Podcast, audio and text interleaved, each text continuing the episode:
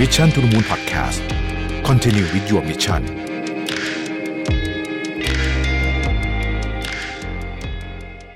สวัสดีครับ ยินดีต้อนรับเข้าสู่ Mission to the Moon Podcast นะครับ คุณอยู่กับประวินหานุสาหะครับ วันนี้จะมาเล่าหนังสืออีกเรื่องหนึ่งให้ฟัง ซึ่งก็เป็นหนังสือที่มีคนพูดถึงเยอะนะครับ ชื่อว่า Reasons to Stay Alive นะฮะ เรียนรู้การมีชีวิตต่อแม้ว่าชีวิตจะแหลกสลายก็ตามนะครับ ผู้เขียนเนี่ยคือแมทเฮกนะฮะซึ่งเป็นนักเขียนชาวอังกฤษที่ฝากผลงานไว้มากมาย เช่น The Midnight Library นะครับแล้วก็ The Humans นะฮะสำหรับหนังสือ Reasons to Stay Alive เนี่ยเป็นเสมือนบันทึกที่บอกเล่าประสบการณ์ของเขาเกี่ยวกับอาการซึมเศร้าวิตกกังวล แล้วก็อาการแพนิคนะฮะผ่านเรื่องราวของเขาคนเก่า ที่ตายไปแล้วนะครับแล้วก็เป็นคนใหม่ที่มีความสุขในปัจจุบันนะฮะแล้วก็เพื่อขอบคุณอังเดรภรรยาสุดที่รักของเขาที่อยู่เคียงข้างเขาเสมอมานะฮะอันเดรเนี่ยนะฮะและเพื่อเอ่อผู้คนนะครับที่กำลังเผชิญกับโรคเหล่านี้นะฮะซึมเศร้าเนี่ยนะครับเพื่อรู้ว่าไม่ได้อยู่คนเดียวนะฮะแล้วก็มีคนพร้อมเข้าใจเสมอนะครับรวมถึงผู้ที่ต้องอยู่กับผู้ป่วยโรคซึมเศร้า ก็จะทำให้เกิดความรู้ความเข้าใจมากขึ้นนะฮะ แมทเนี่ยนะครับผู้เขียนเนี่ยนะครับก็เขาอาศัยอยู่ที่อีบิซ่านะครับประเทศสเปนนะครับกับแอนเดรียโดยจุดเปลี่ยนครั้งใหญ่เนี่ยเริ่มต้นตอนอายุ 24 นะครับเขาเริ่มมีอาการวิตกกังวลแล้วก็ panic นะฮะจนกระทบการใช้ชีวิตไปซะทุกอย่างเลยนะครับ ใครที่เคยเป็นหรือว่าเคยอยู่กับคนที่มีอาการ panic เนี่ยจะเข้าใจนะว่า คือบางที panic แบบแบบแบบขับรถอะไรไม่ได้อะไรอย่างนี้เลยนะฮะซึ่งแน่นอนว่าไอ้แพนิคเนี่ยมันก็ไม่ได้ส่งผลเฉพาะ ช่วงนั้นนะฮะแต่มันก็ส่งผลไปถึงอาการนอนไม่หลับ แล้วบางทีก็ลุกออกจากเตียงไม่ได้นะครับบางทีทุกอย่างมันเกิดขึ้นเร็วมากคืออยู่ดีก็แพนิคแล้วก็แล้วก็เป็นแบบเป็นอะไรที่ทรมานมากบางทีเขาอยู่นิ่งๆสามวันอะไรแบบเนี้ยนะครับ วันหนึ่งแมทเนี่ยเขาก็รู้สึกไม่ไหวละนะฮะก็อยากจะจบชีวิตตัวเองนะครับ ก็เลยตัดสินใจไปที่หน้าผานะครับ แต่ณขณะที่ยืนอยู่ที่หน้าผานั่นเองเนี่ยมันก็มีความคิดหลายอย่างผุดออกมา หนึ่งในนั้นคือความกลัวฮะกลัวหลายเรื่องเลยนะครับ กลัวกลัวตายด้วยก็เรื่องหนึ่งนะฮะแต่ว่ากลัวว่าจะเป็นการตัดสินใจที่ถูกหรือเปล่าเขาก็เลยยกเลิกล้มเลิกแผนการนี้นะครับ แฟนสาวคนนี้ก็คอยอยู่เคียงข้างเสมอนะฮะก็พาไปพบแพทย์นะฮะแพทย์ก็สั่งยานะฮะทั้งยากล่อมประสาทเออยานอนหลับยาคลายเครียดต่างๆนานานะครับจนในที่สุดทั้งสองเนี่ยก็ตัดสินใจที่จะกลับไปอยู่บ้านที่อังกฤษนะฮะ แมทบอกว่า เวลาผู้คนเห็นเขาเนี่ยนะครับเขาจะดูปกติมากเลยนะฮะจะไม่มีใครรู้เลยว่าเขามีความเจ็บปวดอยู่ข้างใน เขาจะไม่แสดงออกมาให้ใครเห็นเลยนะครับ แต่จริงๆแล้วเนี่ยภายในใจเขาเนี่ยมันแหลกสลายไปนะครับ มันแหลกสลายไปหมดแล้ว เรื่องที่เคยเป็นเรื่องที่เคยทำให้เขารู้สึกยินดี ก็ไม่ยินดี เรื่องที่เคยเป็นเรื่องง่าย ๆสำหรับเขาเนี่ย บางทีมันกลายเป็นเรื่องที่ยากเย็นแสนสาหัส นะครับยกตัวอย่างเช่นนะฮะ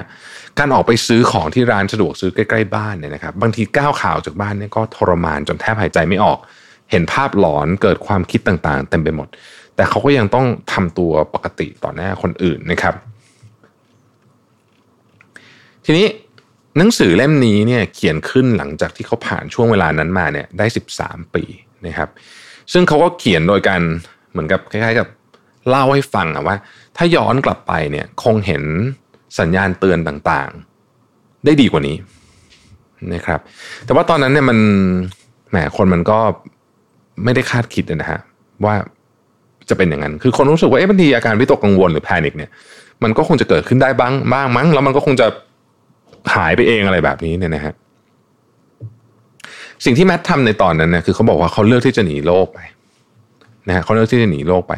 แล้วพบว่ามันทำให้ทุกอย่างแย่กว่าเดิม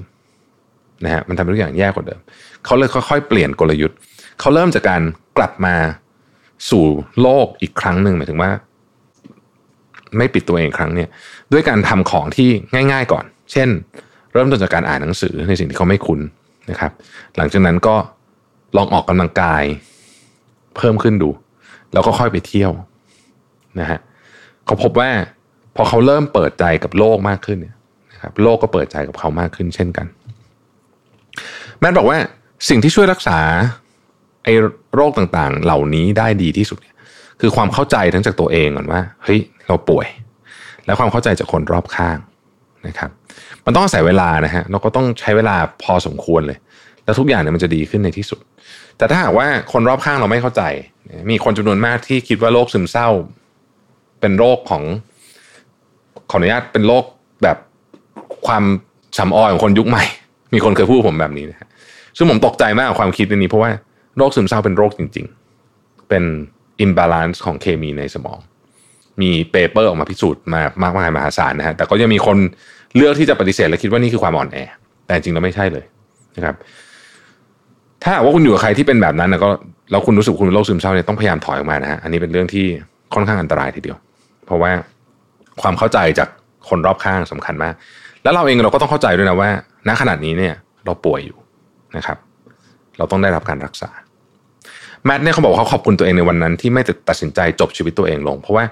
พอเขากลับมามองชีวิตแบบใหม่ ค่อยๆให้เวลาเป็นตัวฮิลแล้วค่อยๆเปิดรับความช่วยเหลือจากผู้คนรอบข้างเนี่ยเขาค้นพบความสุขมากมายเลย ในวันที่เริ่มต้นชีวิตใหม่นะฮะ เขาขอบคุณครอบครัวแล้วก็เพื่อนฝูงที่คอยให้กำลังใจแล้วก็เข้าใจเขาเสมอนะครับ โดยเฉพาะภรรยาที่อยู่ดูแลมาตลอดตั้งแต่วันนั้นจนถึงวันนี้นะครับ เขาค้นพบตัวเองเป็นแมทเวอร์ชันใหม่นะครับแล้วเขาก็บอกลาคนเก่าไปได้เรียบร้อยแล้วนะฮะทีนี้หนังสืออันนี้พยายามจะบอกอะไรกับเราเออนี่นี่คือเรื่องราวของของผู้ชายคนหนึ่งนะที่เผชิญโรคแพนิคโรคซึมเศร้าต่าง ๆ นะครับ แมทบอกว่า ในมุมมองของเขานะ คือมุมมองของเขาเนี่ย ที่เขาเจอมาเองเนี่ยเขาบอกว่าเขาคิดว่าทุกคนรู้ข้อมูลของโลกเหล่านี้น้อยมาก แบบไม่กี่เปอร์เซ็นต์เท่านั้นเองนะครับ แล้วก็มีรายงานว่าผู้ป่วยซึมเศร้าเพศชายเนี่ยจะทรมานมากกว่า เหตุผลเพราะว่าแสดงความรู้สึกไม่เก่ง นอกจากแสดงความรู้สึกไม่เก่งแล้วเนี่ย ยังถูกคาดหวังให้ต้องเข้มแข็งอะนะฮะเเราอาจจะเคยได้ยินนะ แบบบางคนบอกว่าเป็นผู้ชายอย่าร้องไห้สิอะไรแบบนี้นะฮะ เข้มแข็งต้องเข้มแข็งนะมีอะไรก็กดเก็บไว้เก็บไว้ เป็นผู้นำนะครับ ซึ่งเขาเชื่อว่าอาการเขาหนักขึ้นก็เพราะสาเหตุนี้แหละเพราะเขาพยายามจะข่มมันไว้ นั่นเอง ข้อที่สองคืออาการวิตกกังวลเกิดกับเขาครั้งแรกในตอนสิบขวบคืนวันนั้นเป็นวันที่พ่อแม่ออกไปข้างนอกทำให้เขารู้สึกกลัวและกังวลแล้วมีความคิดหลายอย่างเกิดขึ้นในหัวว่า เอ๊ะพวกเขาจะประสบอุบัติเหตุหรือเปล่านะฮะหมายถึงพ่อแม่นะฮะ แล้วเขาจะกลายเป็นลูกกำพร้าหรือเปล่าอะไรแบบนี้เนี่ยนะครับนั่นคือจุดเริ่มต้นของเขานะฮะเขาหวังว่าอาการมันจะค่อยๆ หายไป แต่ว่ามันไม่หายนะฮะจนกระทั่งเขาเข้าเรียนมหาวิทยาลัยเนี่ยก็ยังไม่หายนะฮะอาการก็ไม่ได้ทุเลาลงนะฮะเขาเริ่มดื่มแอลกอฮอล์ค่อนข้างหนักนะฮะเพื่อบรรเทาอาการแต่ก็ไม่เป็นผล แต่ว่าเขาคิดว่าตอนนั้นมันก็เฮ้ยมันก็ไม่น่าจะมีอะไรมากก็คงจะเป็นเรื่องธรรมดานะครับเขาไม่เคยคิดว่ามันเป็นโรคเลย อืม แมทบอกว่ามันอธิมันอธิบายให้คนภายนอกเข้าใจยากมากนะครับ คือการอธิบายว่าอาการเป็นยังไงเนี่ยคือผู้ป่วยเขาไม่ได้อยากจะอ่อนแอ ไม่ได้อยากร้องไห้หรือสิ้นหวัง แต่ว่าที่แสดงออกมาเนี่ยมันเป็นอาการของโรคจริง ๆนะครับ แล้วเวลามันมาเวลามัน attack เนี่ยนะฮะที่เขาเรียกว่า panic attack เนี่ยเขาบอกว่ามันเกิดขึ้นเร็วมากมันเหมือนโดนพายุลูกใหญ่โจมตี แล้วก็เป็นพายุที่ดูไม่มีวี่แววว่าจะสงบลงเลยนะครับ ข้อต่อไปเนี่ยแมทบอกว่าคนที่เป็นโรคซึมเศร้าโรควิตกกังวลและโรคแพนิคเนี่ยไม่ต้องการอะไรมากเลยนะ นอกจากคนรอบข้างที่พร้อมจะเข้าใจ และอยู่ข้างๆคอยมอบความรักให้เท่านี้ก็เป็นสิ่งที่ยิ่งใหญ่มากแล้วนะครับหนังสือ Reason to Stay Alive เนี่ยถ้าจะให้สรุปแล้วกันนะ ว่าทำไมคุณถึงมี reason to stay alive เนี่ยนะฮะก็อาจจะสรุปมาได้สัก 8 ข้อนะครับ ข้อที่หนึ่งก็คือว่าเราไม่ได้อยู่ตัวคนเดียวบนโลกนี้ มีคนพร้อมเข้าใจและอยู่เคียงข้างเราเสมอนะครับ ข้อที่สองก็คือว่า ไม่มีอะไรจะเลวร้ายไปมากกว่านี้พายุลูกใหญ่ที่คุณกำลังเจอเนี่ย มันอาจจะดูโหดมาก แต่มันกำลังจะจบลง แล้วทุกอย่างจะดีขึ้นในไมิช้าข้อที่สามคือความรู้สึกที่ว่าทุกอย่างจะแย่ลงไม่มีทางดีขึ้น ราวกับโลกกำลังจะแตกสลายเนี่ย เป็นเพียงอาการของโรคที่กำลังปั่นหัวของเราอยู่ท่านสี่ nothing lasts forever ไม่มีอะไรคงอยู่ตลอดไปนะความเจ็บปวดก็เช่นกัน มันจะผ่านมาและผ่านไปในที่สุด 5. อย่าเลือกจบชีวิตตัวเอง แม้ว่าจะเห็นแต่ความมืดมิด รออีกสักนิดหนึ่งนะฮะแมทบอกว่าเราจะพบแสงสว่างที่ปลายอุโมงค์อย่างแน่นอน 6. เมื่อผ่านมาได้เราจะพบว่าจริง ๆ ชีวิตก็ไม่ได้ร้ายกับเราขนาดนั้นนะฮะไม่ได้ใจร้ายกับเราขนาดนั้น ชีวิตมีความสุขแล้วก็มีความคุ้มค่ารอเราอยู่เหมือนกัน ข้อที่ 7 คือ โลกไม่ได้กำลังจะแตกสลาย เพียงแต่โลกของเราอาจจะต้องการเวลาในการเยียวยา แล้วก็รักษาใจสักพักหนึ่ง 8. มีอีกหลายอย่างที่เรายังไม่ได้ทำนะครับ แล้วมันเป็นสิ่งที่เป็นความสวยงามของโลกใบนี้ ไม่ว่าจะเป็นหนังสือดีๆ ที่เรายังไม่ได้อ่าน เพลงเพราะๆที่เรายังไม่ได้ฟัง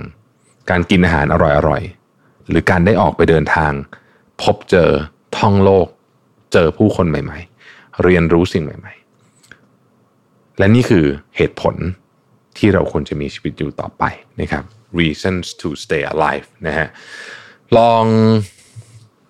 หามาอ่านกันดูนะครับ ผมคิดว่าก็เป็นหนังสือเล่มที่น่าสนใจมากอีกเล่มหนึ่งเลยทีเดียวนะครับหนังสือพวกนี้เนี่ยผมคิดว่าในช่วงเวลาที่ยากลำบากแบบนี้เนี่ยอาจจะช่วยฮีลจิตใจของเราได้มากเลยทีเดียวนะครับ เป็นกำลังใจให้กับทุกคนนะฮะที่กำลังต่อสู้กับโรคทางใจที่ที่หนักหนาสาหัสเหล่านี้นะฮะแล้วก็หวังว่าอีกไม่นานพายุที่กำลังเจออยู่ตอนนี้เนี่ย มันจะค่อยๆสงบลงนะครับ แล้วก็ท้องฟ้าก็จะสดใสมากขึ้น ขอบคุณที่ติดตาม Mission to the Moon นะครับเราพบกันใหม่ในวันพรุ่งนี้ สวัสดีครับ Mission to the Moon Podcast